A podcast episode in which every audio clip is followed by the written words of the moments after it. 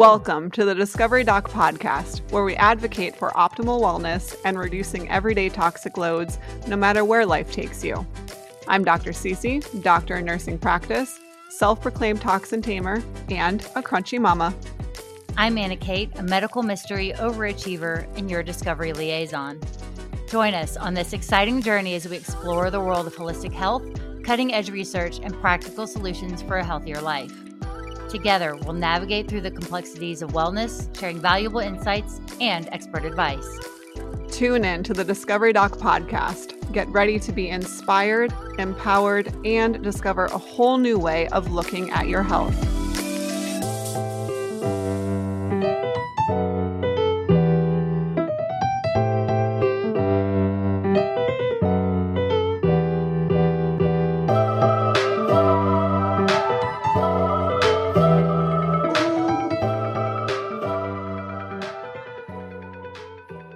Welcome back to the Discovery Doc podcast. I'm here with your host, Dr. Cece, functional medicine nurse practitioner, self proclaimed toxin tamer, and crunchy mama. And my co host over here.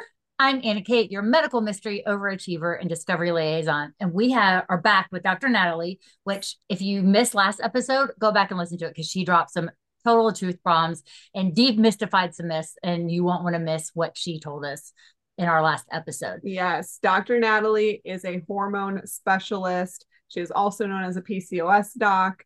We talked a whole bunch about PCOS last time, but she is so much more than that. She is truly all things hormone related and using a more holistic approach to conquer things like infertility and hormone imbalances. So we're just going to jump right back in. Dr. Natalie, thank you for being here. Anna Kate already is interrupting me. I am because I have a question because I want to know what's in her cup. Oh, so funny. What do you like in your cup? Well, right now it's just straight water. Um, but typically, typically I do Kion coffee um or electrolytes. So I'm like a huge pickleball cocktail fan. Have you guys had the pickleball cocktail by Jigsaw? no, can No. you please tell us? Yeah, subtle plug for Jigsaw, right? Um, I do a half a scoop of that in the morning before my morning walk with colostrum. Mhm. it has made a huge difference for me energy wise skin all the things but yeah i do a big glass of water colostrum and the pickleball cocktail i add a little bit of uh, a little more salt i do a pinch of salt with it um and then i'll drink that right away and then it's water all day or Kion coffee Amazing. And for those of you who don't. Understand colostrum in this sense, it's awesome immunoglobulins that are so good for gut health, for immune health. We use them all the time too. There's a tons of different types out there, but that sounds like an awesome Yum. morning drink. Mine started off with a, I'm not even gonna say it. we gotta know we gotta know Today it started off with an i- ice car- caramel latte with almond milk, and it's still sitting about half full, and it is, you know, almost five o'clock. So I'm not drinking it anymore. It's just like the little snippets that I needed to sit. A little sip. Otherwise, water with electrolytes is my jam. Yep. So And a little pinch of salt too. So my drink today was the Richmond Blend tea, which has um, cinnamon in it. So the lo- it's a black tea, and the longer it brews, the sweeter it gets. So I don't have to put any sugar into it, and it tastes Wow. so good. It is my. It's going to be my winter coffee. I'll have to bring you some. She is so time. last time she had like a white peach organic tea. I'm you're serious. a tea fan aren't you I am a tea. I am a tea girl. She drinks the coffee. yeah. So i'm the coffee girl i get it i'm a coffee connoisseur through and through But see that and that's my issue is I'm a coffee snob. So I won't just yes drink coffee around. yes, A very no specific coffee that I will drink. Same. I won't just drive through a Starbucks and grab a coffee. Oh. That does not happen in my in my world. But I know all the local coffee shops. I know what kind of coffee beans they have, if it's organic, how high the altitude was. Yeah. Yeah. That is me. Everyone thinks I'm crazy, but that is me. And it's so funny because Yeah. looking back, I mean, I survived off of Starbucks in college. Same. Oh, how things have changed. Mm-hmm. I used to be friends with the Starbucks employees in college because I lived there. I was like, that's my office in college. And now I'm like, I haven't been through Starbucks in years, literally, maybe two years. Agreed. And last time I did it was probably three or four years ago. It does not like I remember it tasting like craving it and tasting it and being like, this is the most amazing thing. And now, and like three or four years ago when I had it, I was like, holy moly, this tastes like fake coffee. Oh, when you learn also that they burn the beans like mm-hmm. intentionally, so you can't taste the actual quality of the coffee bean, it's a no for me. I just can't. Dog. So Yeah. I'm still a tea girl when I when I go there. What do you got? So you still go? Oh, you still go there? I still For yeah tea. for tea. I don't get coffee because that's just You're Right. back. yeah. Well, and I'm sensitive to mold, so I can't. Even if I did, I couldn't get from there anyway.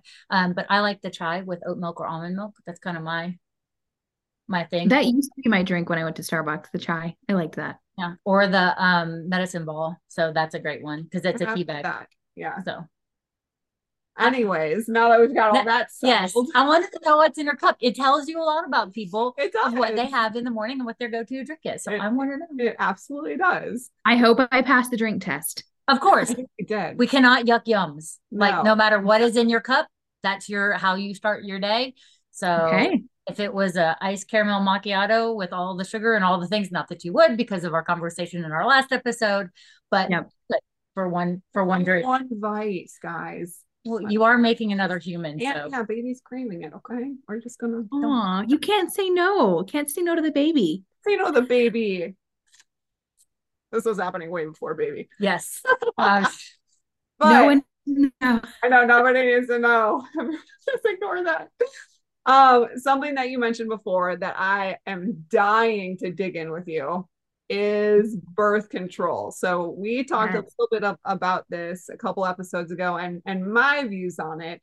And that ju- is just that it's slapped on everything and handed out like like candy and it's not fixing the hormonal imbalances. It's just shutting down that feedback loop unfortunately. And so you know there's crazy stats out there like 60% of women who are on birth control it's not actually for preventing birth or you know getting pregnant it is to help manage other symptoms what are since you are the specialist here what is your take on birth control when are you an advocate for it when do you say hey we might want to reconsider other options here Yeah. Okay. So I will preface it with I probably have extreme views in that welcome in that okay good good in that i feel like it's obviously it can be useful for contraceptive purposes right?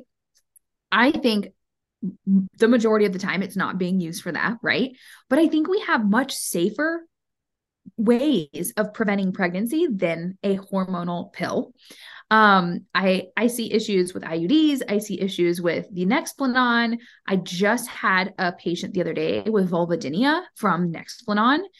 Horrible horrible pain with sex now burning um she has sores um and just all sorts of uh, discomfort um on her vulva because of uh, nexplanon and it started within the month she got her nexplanon which is the implant in your arm uh, if you're listening. But so there's there's issues that come with all of them which is why i am this extremist in that i'm like are any of them really safe? I can't say that for sure right? I would love to say they are. Um now there's definitely going to be better options and and you would probably be more of an expert on this than i would because i don't prescribe birth control. Um i'm very pro understanding your cycles using the fertility awareness method using you know fertility tracking devices to understand if you're trying to avoid um you know or if you're trying to conceive understanding how to use those devices and your own bodily clues to be aware of that fertile window because if you just know when that like 4 to 5 to 6 day period is in your cycle that you're fertile it's very easy to avoid conception and avoid getting pregnant if you know those signs and those markers to look for um, or those different parameters um, that your body will show you. So that's kind of my viewpoint on it. Um, as far as you know what's safe and what's not. But i do agree with you that i feel like it is no longer used just for contraceptive purposes. It's literally being used to as a catch-all to fix all hormone related issues. And women are under the impression that when they're on it their cycles are normal and they're having regular periods. And we know and i'm sure you talked about this is that the periods we see when we're on the pill are not real periods, right? They're just withdrawal bleeds. And so women are under the impression for years and years and years that they have regular periods, and they actually do not. They're having a synthetic withdrawal bleed. They're seeing blood coming out of their body, but it's not a true healthy menstrual cycle. So I think that is a major issue. And it's not our fault. It's not on the fault of women. Women are not being properly informed of the side effects. There's no informed consent happening when this is going on. Um, and I mean, the side effects are a whole nother story. Do you want me to go into that? I would love to because we did, we touched on it a little bit, but I would love to hear. Yes, I think it's, it's worthwhile for people to hear this multiple times over because one quick thing before you proceed forward on that is I wish that in like our sex education in five, you know, fifth, sixth, seventh grade, that it was taken seriously to teach women about their bodies. That okay yeah. teach sex education because it's becoming of age where you are going to get your cycle. And so here's how you prevent getting pregnant type of thing. But why not use that time to grab girls and say hey this is what your body naturally does. This is the timing of it. I have grown women who don't understand that a cycle is 28 30 days. They think their yes. cycle is when they're bleeding and yes. understand when they're ovulating and it's not until you really get to more you know thinking about having children that yep. that now needs to be on the forefront of learning oh this is when i mm-hmm. ovulate not everybody ovulates on day 15 i ovulate yep. 21 you know but it's about finding yep. that knowledge about your body and girls just are not exposed to that and so they're just set up for failure in terms of understanding how their bodies operate and therefore they can't regulate it when it comes to avoiding getting pregnant. So mm-hmm. it's i would love to see that education implemented way earlier in this in the system but yes please dive deep into the side effects of birth control and i'm such a huge proponent that anybody who is being put on it should be read off hey these are the risks. These this is what can happen and it just doesn't yeah. I mean, first of all, I can't agree with you more about the need for education at a younger age in our science classes, in, you know, whatever classes that are being taught, sex ed, whatever. You know, we had classes in high school that barely taught us anything, right? But this should be taught even younger, I think, um, in an appropriate manner, obviously. But girls and women of all ages just do not know about their bodies and what's normal and what's not normal with their bodies. Um, I mean, I didn't even know, as almost a doctor, I didn't even know a lot of the things I know now. And to me now it's common knowledge, but I look back and I'm like, I didn't know this when I was an undergrad, you know, I knew very minimally. Like I didn't get off birth control till I was 22 or 21.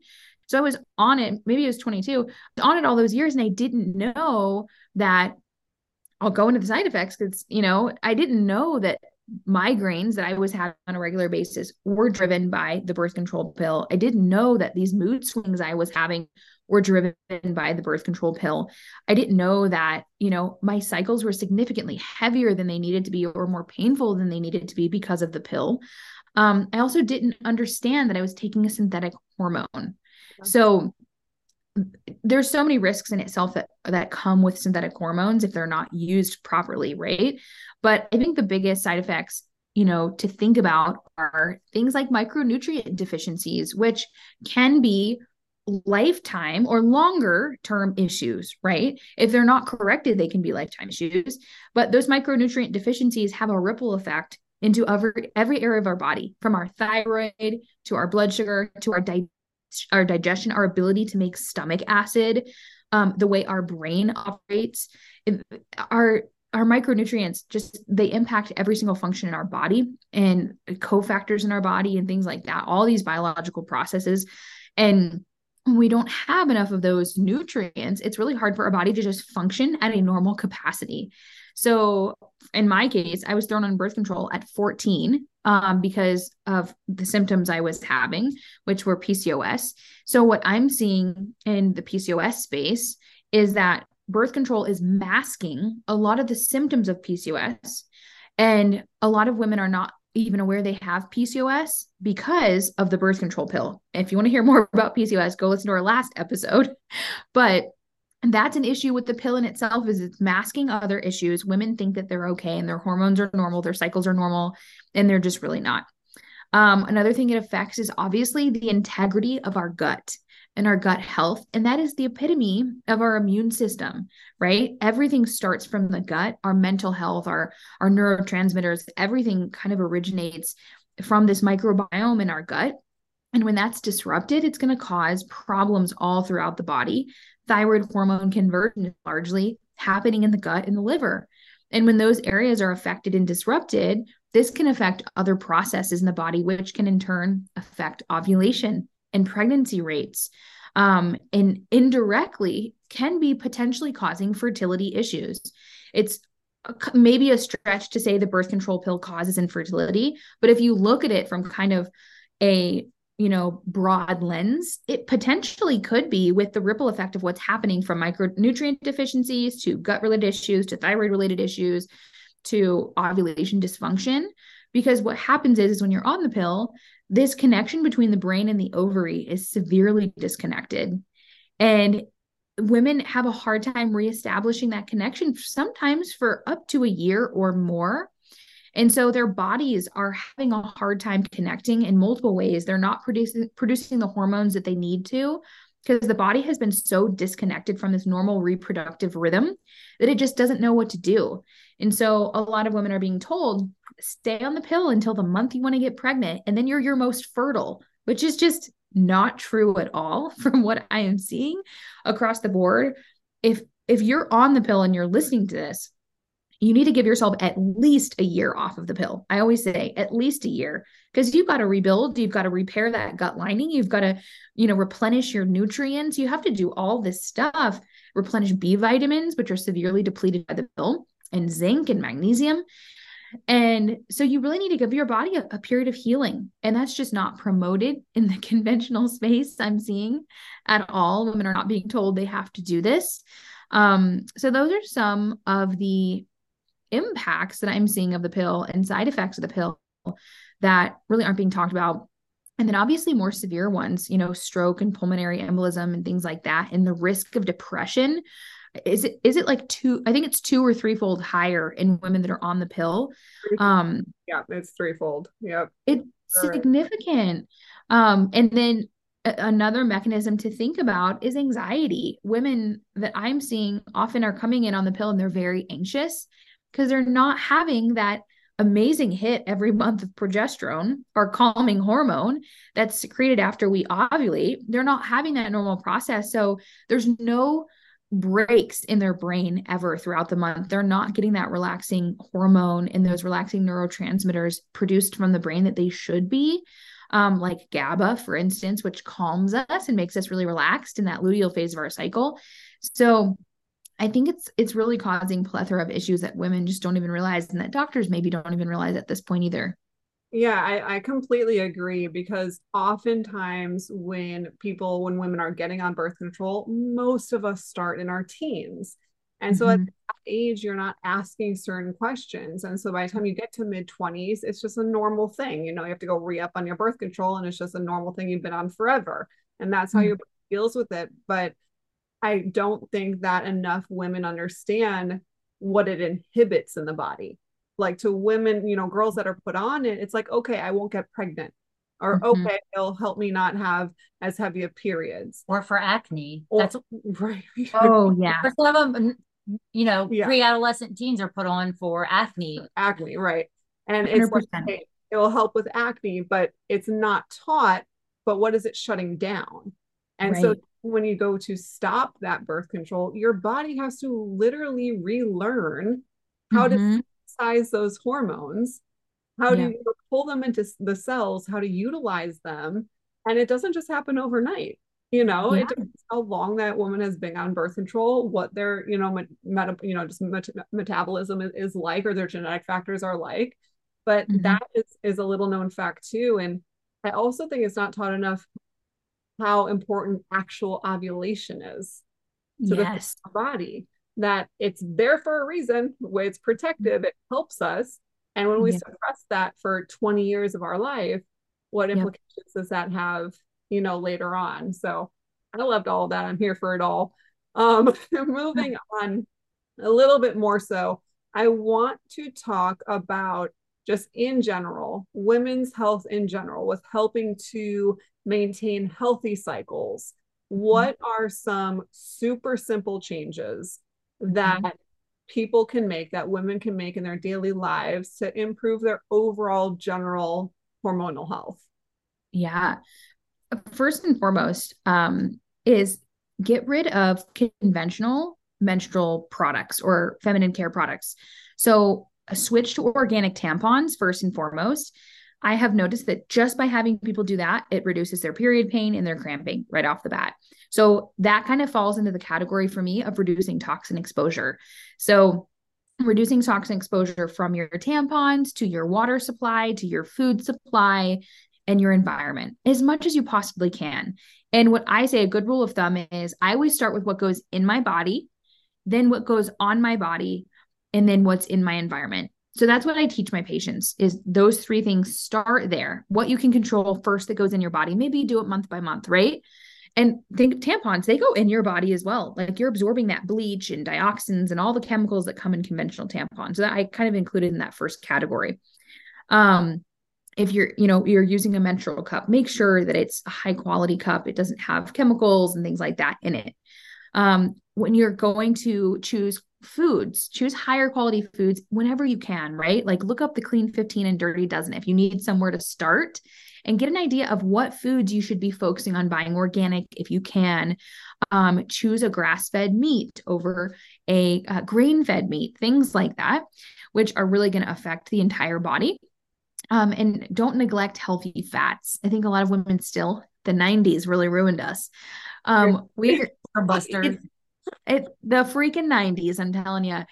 They um a lot of women are still not eating enough quality healthy fats from with like omega 3s from wild caught salmon and wild caught fish um, healthy nuts and seeds avocados quality fats um, like grass fed butter I think a lot of uh, those quality fats are like building blocks of our hormones. And if we don't have enough of that, how can we expect to make healthy hormones? So that's a big pillar that, especially for fertility, but hormones in general, and hormones and fertility go hand in hand, they're being neglected. So when we incorporate more of those healthy fats, I typically see women feel better, their hormones feel better, or look better. Um, and then really prioritizing rest. So making sure you're getting not just sleep every night, but quality sleep every night. So sleeping, eh, depending on what you need, between eight and nine hours, dark, cold room, wearing a sleep mask, diffusing essential oils if you need to to relax at night, things like that, that create a really nice, healthy sleep environment. Um, I think a lot of people just look at it like a task they have to get off their list. Okay, I'm going to go to bed today. I'm going to wake up, do the next thing. I like to make it like a whole routine. Like my husband and I like we do like we put essential oils on our backs we put them on our feet. We diffuse things. Like we have special lighting we use at night. We wear our blue light blocking glasses. Like it's a whole process that it's so important though. Like we're a lot of people are just neglecting this. Standard americans are neglecting rest um and they're not prioritizing it. And then understanding that if you are tired not to push too hard not to push yourself through certain phases of your cycle before you start your period, you might need extra rest. You might need extra nutrients, and that's okay. Um, and then the last thing, really, I think, would be reducing stress as much as possible. So, this might look like stressful relationships. This might look like stressful jobs. Um, this might look like taking things off your plate that are creating financial stressors um we talk about this with our patients like we had one gal that were, was working three jobs and we're like do you financially need to work three jobs? And she's like no. And we're like we're going to require you get rid of one of them if you want to continue necessary to stop. Yeah. We're like you cannot work seven days a week. Like this is not happening. She was a mess. She was a complete wreck. And we're like you need to take a stressor off of your plate right um, toxic relationships are just as toxic as in, uh, toxins in our environment. Mm-hmm. So evaluate. This is something I actually did to heal my hormones. It, it sounds ridiculous, but my husband and I went through a phase where we cut out basically, and this is in my husband's early part of his mold journey. We cut out basically everyone from our lives, everyone in our circle that was not contributing to our health, our happiness, our longevity. And this was 99% of the people in our life, down to like our Bible study group. That was it. Like, that was totally it. And so what we did was we started to cultivate and build new relationships after that that went along with our core values and our health values because having friends that are pressuring you to go out and drink and stay out late and do these things that just don't serve your long-term goals or let's say they don't eat like you and they feel you feel pressured around them to eat unhealthy inflammatory foods sometimes you either need to set really healthy boundaries or you need to evaluate those relationships and think is this really a relationship that's going to lead me to the next phase of my health journey that I want to be in, which ultimately is going to contribute to longevity, fertility, hormone, hormone balance, whatever it may be. So it sounds harsh, but there's nothing more important than you and your health. You can't buy that back, you can't get that back. So it's really important to evaluate those relationships in your life and your circle and make sure that they're not causing you more problems uh, than they're worth. Right. And it is truly all encompassing. Health is not just, hey, take these 10 supplements every single day and mm-hmm. you'll be healed. Health is your mind, your body, your soul, your spirit. It's everything interconnected. And if one thing is not on the same page as the next, then you will never feel as optimal as you could. So I, I totally agree with it. That must have been extremely hard to do though, because I think so many of us we we continue with relationships because they're mm-hmm. what we know, they're what we, we're used to. We've had that friend for, you know, 20 years or or whatever it is. So I I love that. I love that point that you guys made it an effort to prioritize yourselves in that sense, even mm-hmm. if it was a very, very difficult decision. Yeah, it was um, hard. It was lonely and it was hard. And it took a couple years to, to rebuild new friend groups and stuff. Um, it didn't help that we also moved across the country in that time, but um, it, it maybe it did help. It's the best thing. It's the best thing. Uh, we actually moved across country after that, but um, it's the best thing I think we ever did. And looking at our inner circle now, like the quality of the people that we have in our lives now, I would never want to trade these friendships and they're totally different the relationships are totally different they're stress free they pour into me just as much as i pour into them and that it really affects your health right so it's it's something that can't be downplayed it can't be you know underestimated about how toxic people can really affect your health um, and even if they're family members i mean there are times that there are family members of mine i don't speak to because i have direct symptoms after encountering that person. Like I will have three days of constipation after speaking right. with or being around a certain family member. That to me is my body's innate way of telling me this relationship is not healthy for your body. So be aware if you're listening to that. Like I say all this so that you can be aware of like the the people in your life how you feel when you leave them like do they fill up your cup or do they drain you things like that is is just important i think to to look at yeah, I told her the other day, I'm thankful for her that I get to pray with her as much as I pray for her. Mm. So that's really important. Yeah, so. but it is. It is very important to have that community around you where yes. we can also have friends that are not like I have friends that are not on the same page as I am whatsoever, but we have very we have bound like they respect my you know preferences and things that I do and they don't pull me in a direction where I don't want to go yeah and that works for us but then it's it's equally as important to have a, a community around you who is lifting you up who is pushing you challenging you into a new direction that you do want to go so yeah. I, I that with with talking to your patients and implementing some of those just lifestyle what i would consider fairly quote easy lifestyle changes are you mm-hmm. seeing impacts on their hormones, on their fertility just by making those changes? Yeah, totally. Um, and like you said, it, they seem simple and easy, right? But if you really get into the nitty gritty with the average person, they're not doing all of those things. Oh. Even us, like we're not perfect with those either. We have to actively work on those. But yeah, I have noticed that like I'll, I'll run a Dutch test, for instance, which is a hormone test. I'll run a Dutch test on someone, let's say a year apart from them quitting a stressful job, and their cortisol pattern and their hormones are drastically different. And the only major change we made was they changed jobs, or I mean, a big one is women getting out of um, toxic marriages. I have literally seen women not be able to get pregnant because they are in a toxic, abusive relationship. The second they get out, they start ovulating consistently again. Their hormones are balanced, things like that, which it's sad, but also crazy to think about how much an actual close relationship in your life can impact you. So I really think this has to do with the stress and cortisol cycle and just how much cortisol can really impact every area of our body and cortisol is our major stress hormone right so it can it can throw off our glucose levels which can affect ovulation which can affect hormones and fertility. Um, it can affect sleep. So it's really this um, ripple effect throughout the body when we do not have a certain a certain area of our body in balance.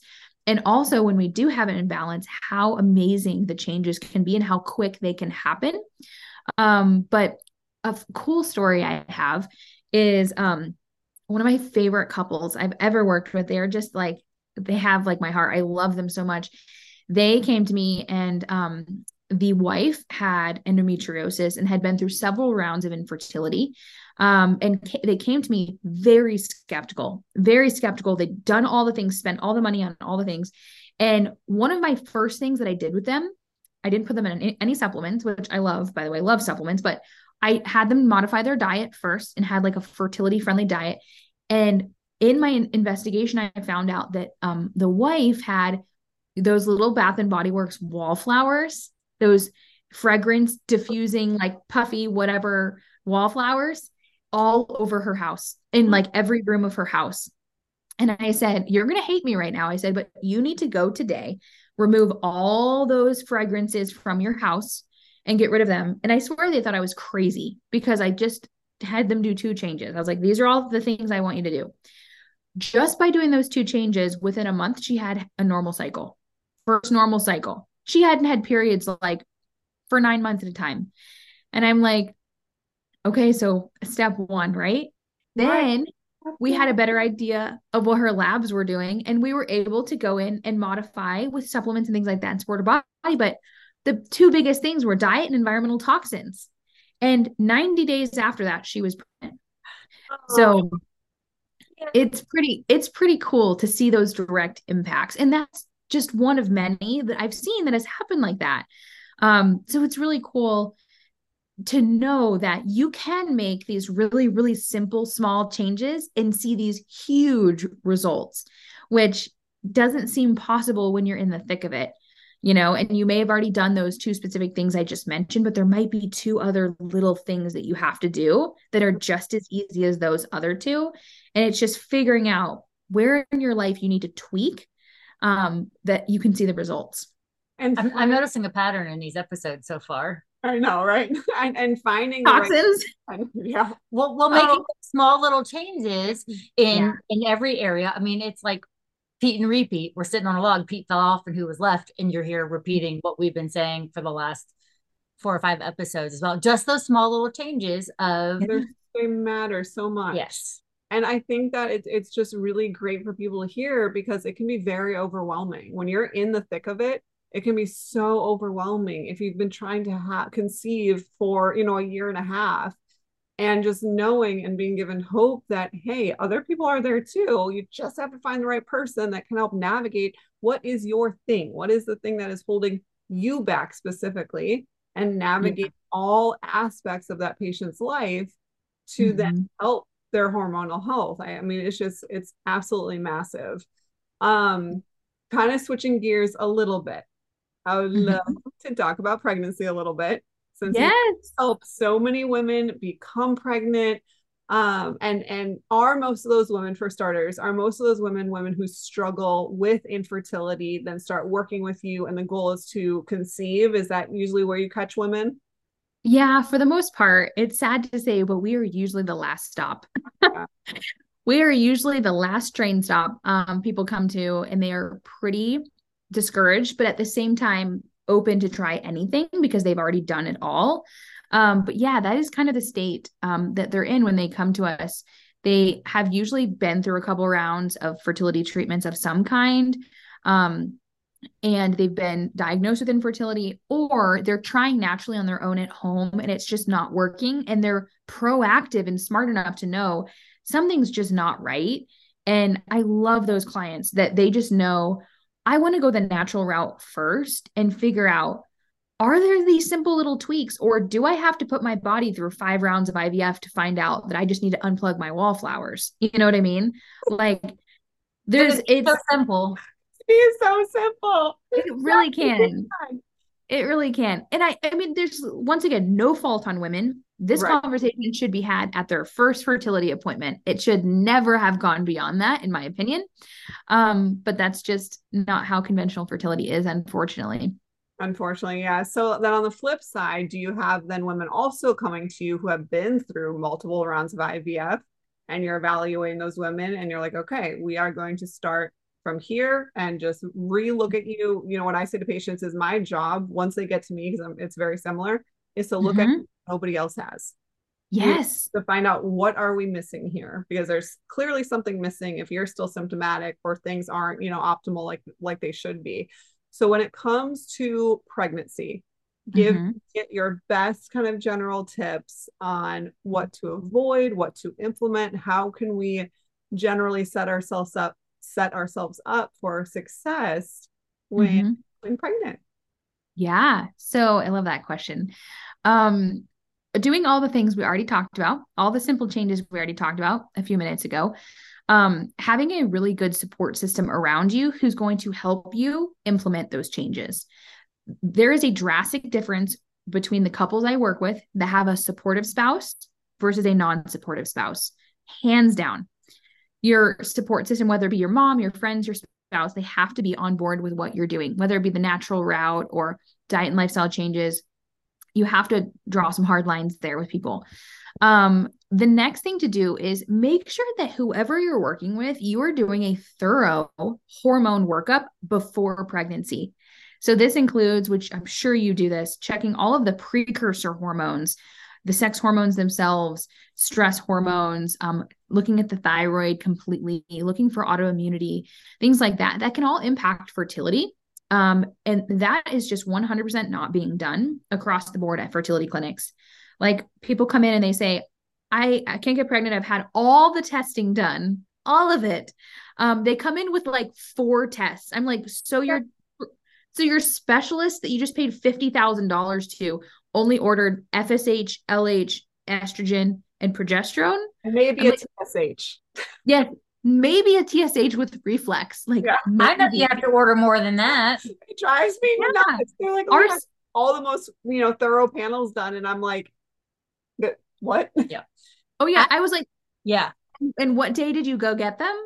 A random day of your cycle. Okay. Um that drives me absolutely crazy because so much time is being wasted for these couples who just don't have a practitioner that cares enough to do the work. Or like they're already paying out of pocket for a lot of it. Why not just order the extra labs right? Why not look at that? Um that that is quite frustrating to me. In school. Let's let's do better on the patient side and on the practitioner side please. Let's do better. Yeah. A hundred percent a hundred percent. Um there was another big one i was just going to tell you guys about and now a word from our sponsor the kids are back to school, and this means in addition to homework, they will also bring home those nasty classroom germs. Protecting the health of the entire family is key, and so too is taking a preventative approach. I trust Stellar Biotics for daily immune and gut health support. With 20 years of science behind their metabiotic and probiotic supplements, Stellar Biotics produces all natural, proven, safe, and effective supplements for everyone in your family children, nursing mothers, and even pets. I trust them for my own family's immune and gut health support, and I hope that you consider them for your family too. Learn more at stellarbiotics.com and use coupon code DrCeCe10 to get 10% off of your purchase. It'll come to me. It will come to you. Implementing things to avoid getting pregnant, being pregnant, anything in, in that realm of the universe. What I was saying while you think is that a mm-hmm. big part of that is that we aren't taught these things in school. How I practice now, I was taught the obviously I learned a lot in school, but it's it's the bare bones of what I utilize now. It's yeah, anatomy, physiology pharmaceutical stuff, pharmacology. But outside of that, like how you have to integrate each system together and how everything works together and how I interpret labs now is not what I was taught whatsoever. So, yes. I mean, that's a loaded topic, but I truly think that there's not enough practitioners practicing how we do because we're just not taught it. It's not, it's not the norm. And you have to something has to lead you to that side of medicine. Yeah. I mean, you made me think of a couple things there. If you just go back to a physiology textbook, which, oh my gosh, my husband is such a nerd. He used to walk around for like years with our physiology textbook into practice, like when we were in practice. And he'd be like, on page 212. I'm like, oh God. But understanding physiology, like if they went back to that they would they would understand how severely they are misleading people and how, what they're missing mm-hmm. right? If you just look at how hormones are made where they're produced look at the cycle of hormones. Like what are the pathways that are in the body that are happening with hormones? Backtrack and then figure out where the problem in the like in the system is. Where's the kink in the hose? I always tell people. Um so that that's not happening. What I was going to mention previously too is um, some tips to a get pregnant and have a good pregnancy beforehand is actually understanding your cycle, understanding the different phases of your cycle and what your body is doing at each phase so that you can get pregnant naturally and on your own. A lot of times, what I'm seeing is even in conventional fertility clinics, they're having women come in at the wrong time of their cycle. They're not having them track cervical mucus. They're not having them track their temperature patterns, nothing like that. So they're going in for these procedures at the wrong time in their cycle for them. So, like you mentioned, I think we don't all ovulate on day 14 or 15 of our cycle. It could be day 12, could be day 20. A lot of women with hormone imbalances and PCOS do ovulate later in their cycle. I'm like a consistent day 18 or 19 ovulator. I ovulate every month, day 18 or 19 or 20 never been a day, te- day 14 ovulator. So a, a lot of times people and couples in general are not actually struggling with infertility. They're struggling with the knowledge or the lack of knowledge on timing for conception, which you've probably seen that happen, which is sad to me but also my some of my favorite cases to work with because i can solve their problem quickly and effectively and very affordably for them um, but those are things and no matter what program I'm teaching, I am teaching about how to understand your cycle because across the board, no matter what hormonal issue you have, you need to understand the different phases of your cycle and what your body is doing at each phase and how to identify that. So I think that's pivotal. That's pivotal in general for anything. Um, but also um, having a good pregnancy. I think that was back to your original question, tips for that. Um, and I've never been pregnant, so I'll preface it with this. Like y- you might be able to give more advice on this part, and I'll let you speak to this too. Um, yeah, yeah, exactly. Um, I think really focusing on nourishment during pregnancy is so important. Like listening to your body and, and giving it the things that it craves. The body is super smart. I noticed that women crave certain foods that they need during pregnancy. So, like, you might crave red meat more during pregnancy. You might crave dark chocolate. That might mean that you need more magnesium, things right. like that. Understanding what your body is needing at that moment. Um, and then really replenishing with minerals. The body needs minerals, needs iron. Our iron needs are severely increased in pregnancy. So, we need to eat more iron rich foods and things like that. Um, I love the book Real Food for Pregnancy. I'm sure you've read that or have it. Um, that's a great place to start is just understanding what your body needs. Um, but then also understanding that that pregnancy and birth in general is not an emergency and it's a normal physiological process and that you don't have to be scared. I think that's a big one. You don't have to be stressed throughout your pregnancy. You don't have to be scared. Um, and kind of pooling your resources during pregnancy can be really helpful too. Yeah, absolutely. And to your point, taking and taking what your body needs, that also means not just food, but rest versus act. Yeah. You know, especially for us women, I think we are caught in a society, especially as working women, where you are go go go go go, and you are you have to overperform, and you know you in order to stay kind of on par with your peers. But it's especially important. I love that you said this earlier about women's cycles in general. That there's part in your cycle where you're meant to kind of take a rest, like slow down a mm-hmm. little bit, take time for yourself. Well, that's also pregnancy too, in that if you feel like your body is becoming depleted, girl, slow down. Mm-hmm. You know, we totally. got to listen to our, to our body on, you know, all fronts of, of that without giving us too many details. Yes. What makes your, because I notice you have some pregnancy prep things as well that I'd love for you to talk yeah. about, not just PCOS related courses. But can you talk a little bit about that? What can a patient or a client expect to learn to how to grow, you know, from from those courses or from your services? Yeah. So something that we really focus on is the health of your body preconception. So I always tell my clients, uh, course members, whatever it may be, my goal for you is not just to get you pregnant, it's for you to stay pregnant and have a healthy pregnancy. I don't want women who are having gestational diabetes and hypertension and all these issues that pop up during pregnancy that can be avoided if well prepared. They really can. A lot of them are issues with micronutrients and minerals and things like that in the body that can be avoided if there's a proper preconception screen or, or prep done in general. Um, and so that is something that I really focus on quite a bit is educating women what does that actually look like? So in my course i actually give them a spreadsheet of the exact labs i want them to order and i give them i show them where to order them and then i give them lab ranges. So we don't want to just look at lab ranges we want to look at optimal ranges. So i give them an optimal range that i want to see their labs at to to be the best to have the best possible outcomes for pregnancy. And then taking, you know, a more proactive approach when they do get pregnant, I'm very adamant about them getting their progesterone levels checked frequently, very often. I yes. That about you. yes. I am like every seven to 10 days sending my clients to get a progesterone draw and checking HCG and seeing how their hormones are trending because so many pregnancies, or I should say, pregnancy losses could be mm-hmm. avoided if those steps were taken.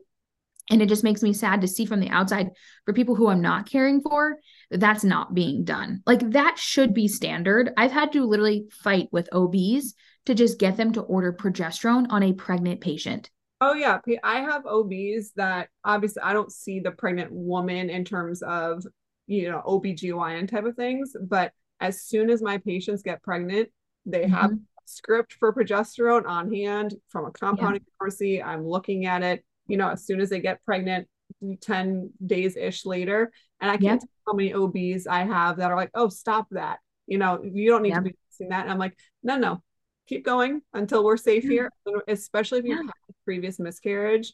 I can't yes. you the women where it was low progesterone, yep. a vitamin D of 15, yep. folate of three and a B12 of 200. And I'm like, and those ferritin of like 20. Yes. And I'm like, yeah. those are very easy things that if we just normalized looking at prior to yeah. pregnancy, as soon as, you know, conception occurs, and then especially within the first 12 weeks, it's just, it's wildly easy to me and very frustrating that it's not 100%. Yeah, I'm seeing the same exact things as you are. 100%. Low vitamin D, low B vitamins, low iron, all of that, low progesterone. And those things are all easily, we can easily support the body with those very quickly too, especially with like really high quality oral vitamins and things like that. They can take liquids and high doses, like, and get their nutrient stores up quickly, right? So I, I love the way that you do that too, because it's not happening everywhere, you know, at all. So it's I would say that is really where we're different. Um, and then really talking about um, preparing the body mentally and physically as well. So um, I have a guest expert um, in one of my courses, and she comes in, or in my pregnancy course, and she comes in and kind of talks about like mother wounds and the spiritual roots of infertility and like the stories that we are telling ourselves that lead to this process and that can make it difficult even women kind of telling themselves pregnancy is going to be hard, it's going to be painful, it's going to be this.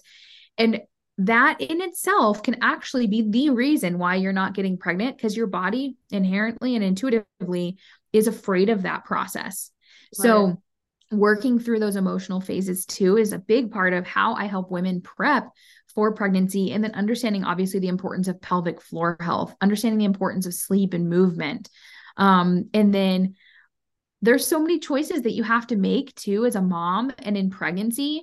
And that's something that i love to teach women about because there's so many scans and everything pushed on you during pregnancy. Ironically because the things they don't push are the most important like progesterone but then they push scans like every 3 to 4 weeks and things like that that are unnecessary in my opinion. Um and so being aware and having some guidance on what you actually need during pregnancy. When your baby comes what to say yes and no to what to allow people to do to your baby things like that. Um i just they're not from what i've seen they're not being taught anywhere that is readily available to women that they can access. And i mean even when i first started seeing patients i was trying to find information and it was like there's actually not a lot out there. Like I had to hire experts and learn things and talk to my mom friends that were super knowledgeable in these topics and pool all of my own resources to be able to be a guide for these women because they literally it's just not out there. It's not out there for women. Completely agree. It wasn't until I got into more of the home birth community that I learned those options. And that is mm-hmm. massive that there are options out there that you do have the option to decline certain things. And if you want to mm-hmm. decline X, then you can opt for Y if you would like to, but it's not readily known. And it's not, I certainly was not taught any of it in, in school. I only learned it through my home birth community where I was like, wow, okay, this is an option. And it's actually literature based, you know, that this can be a choice for you. That I think that's massive to be that reference and resource for women to know, hey, you can do this and feel yeah. empowered to make that decision for your child instead of feeling like you're forced to do one thing because it's the norm and it's just what everybody's doing. Totally. And there's that pressure. There's that like societal pressure that women get um, and I will say, like, I am the first to admit I am not an expert in everything. I bring in a lot of experts into my courses because there is no one person who's going to know it all. And I'm the first to say I do not know it all. Um, so what's really cool is in my core in my pregnancy prep course, I bring in moms that are healthcare practitioners. I bring in pain-free birth experts. I bring in pelvic floor therapists, and I have them all talk about their specialties. And one's a doula because that is important for women to hear all the different sides and be able to ask those experts questions or hear their q and a's they've done previously um, because once again like how do you know how to find doula how do you know how to find a midwife most women don't even realize that they don't need an OB/GYN in pregnancy, that they can hire a midwife and a doula to oversee their whole pregnancy, which is so amazing too. And it's just a big misconception that they have to get a, an OB/GYN right away. They have to do all these scans. Um, and it's just, it's not true. You can do it however you want and you're totally in control. Um, and I, I love to empower women to make those decisions. Yeah. And it, it makes it feel like birth is ours again. Mm-hmm. You know, yeah. we are birth is such a medicalized, if that's a word, thing now, where yep. women when they become pregnant, it's our first reaction to call the doctor, you know, yeah. no, I need to get in right now, like to see you, like as if there's a problem. There's like no a medical problem. emergency. Yes. Yeah. And then we rely on that medical system to actually give birth. Now, of course, it can be life saving sometimes. Some women need that, you know, just direction and, and intervention, but it you should still feel empowered to be like, hey, my body's meant to go through this. I am mm-hmm. meant to design to give birth and I can choose to do so how I want. That yeah. is so outside, kind of wrapping up, outside of the pregnancy prep, um, give us another drop of the other courses that you offer, how patients or people can work with you directly, how they can contact you, all the goods. Yeah. Okay. So my two flagship courses right now are the PCOS Collective. So this is for anyone with PCOS or if you suspect PCOS, if you're a mother of a, a daughter with PCOS.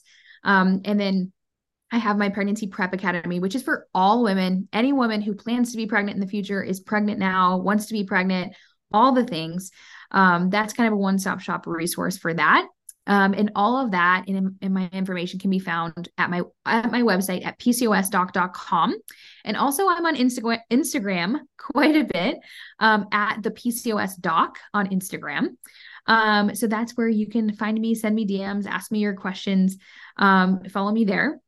And if you would like to work with us, you can go to our website at pcosdoc.com and apply to work with us there. We have several avenues uh, where you can work with us one on one in addition to our courses or, or just exclusively one on one if you'd like. We do take on one on one clients. So we would love to help you in any way we can. Amazing. Well, thank you, Dr. Natalie, for joining us and for being just an amazing resource for women who might feel like they don't have an option, but they do. Y'all know that you have an option out there, and Dr. Natalie could be someone to help you find and navigate the solution to any hormonal imbalances that you might be going through. So thank you, Dr. Natalie, for for joining us. Yes, absolutely. Thank you. And as always, we'll list all of Dr. Natalie's stuff down in the show notes. So you'll have an easy access link to go follow her. Go follow her on Instagram. She's really fun to watch over there and connect with her. If you've got yeah. questions, just just connect and we'll go from there. So absolutely. Until next time, let's, let's discover, discover together. together. Hey, Discover, let's discover more. Find episode link in today's show notes. Follow us on Instagram and TikTok at The Discovery Doc. Connect with us on Facebook at The Discovery Doc. Like and subscribe on YouTube. Find us wherever you listen to podcasts. Visit our website, thediscoverydoc.com. This podcast is produced by Soulpreneurs Association and powered by soulsoftware.co, empowering your digital journey with innovative solutions. Content provided in this podcast provides general information and discussions on various topics related to health, wellness, and medical advancements. However, it is essential to understand that the content provided in this podcast is not intended to be a substitute for professional medical advice, diagnosis, or treatment. The host, guests, and contributors are individuals sharing their personal experiences, opinions, and knowledge in their respective fields. While they strive to provide accurate, up to date information, medical knowledge is constantly evolving, and the information presented in this podcast may not always reflect the most current research and medical guidelines. It is crucial to consult with a qualified healthcare professional or medical expert for specific medical concerns. Never disregard professional medical advice or delay seeking medical treatment based on the information presented in this podcast. The Discovery Doc podcast encourage listeners to use their own judgment and discretion while implementing any suggestions, recommendations, or lifestyle changes discussed in this episode. Each individual's medical situation is unique and may work for one, may not be suitable or safe for another. The podcast hosts, guests, and contributors are not liable for any direct, indirect, consequential, or incidental damages or harm that may arise from listening or acting upon the information provided in this podcast. Listeners are responsible for their own health decisions and should exercise caution and seek professional guidance when necessary. By listening to this podcast, you acknowledge that you have read, understood, and agreed to this medical disclaimer. If you have any questions or concerns about this medical disclaimer, please consult a qualified healthcare professional.